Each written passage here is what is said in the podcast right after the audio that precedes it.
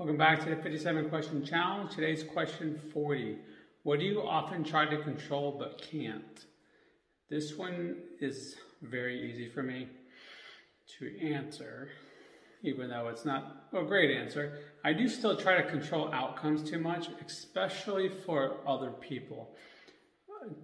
Also for myself, but it, it tends to happen more for other people. I try to control, and I know I can't. so it's actually just ridiculous that I even still try doing this mental skills training, I've learned that was one of the biggest things I learned about myself.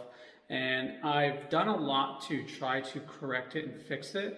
But man, I was way down a rabbit hole on that one and just got really, really lost in it. So I'm still battling out of it. I still fall back into it. I've gotten much better about just letting things happen and just not like just controlling the controllables and just choosing my response rather than trying to choose how to try to fix things or control the outcome. But I will still flip back into that from time to time, especially if I'm tired or something else is going on that kind of gets me mentally kind of out of my game.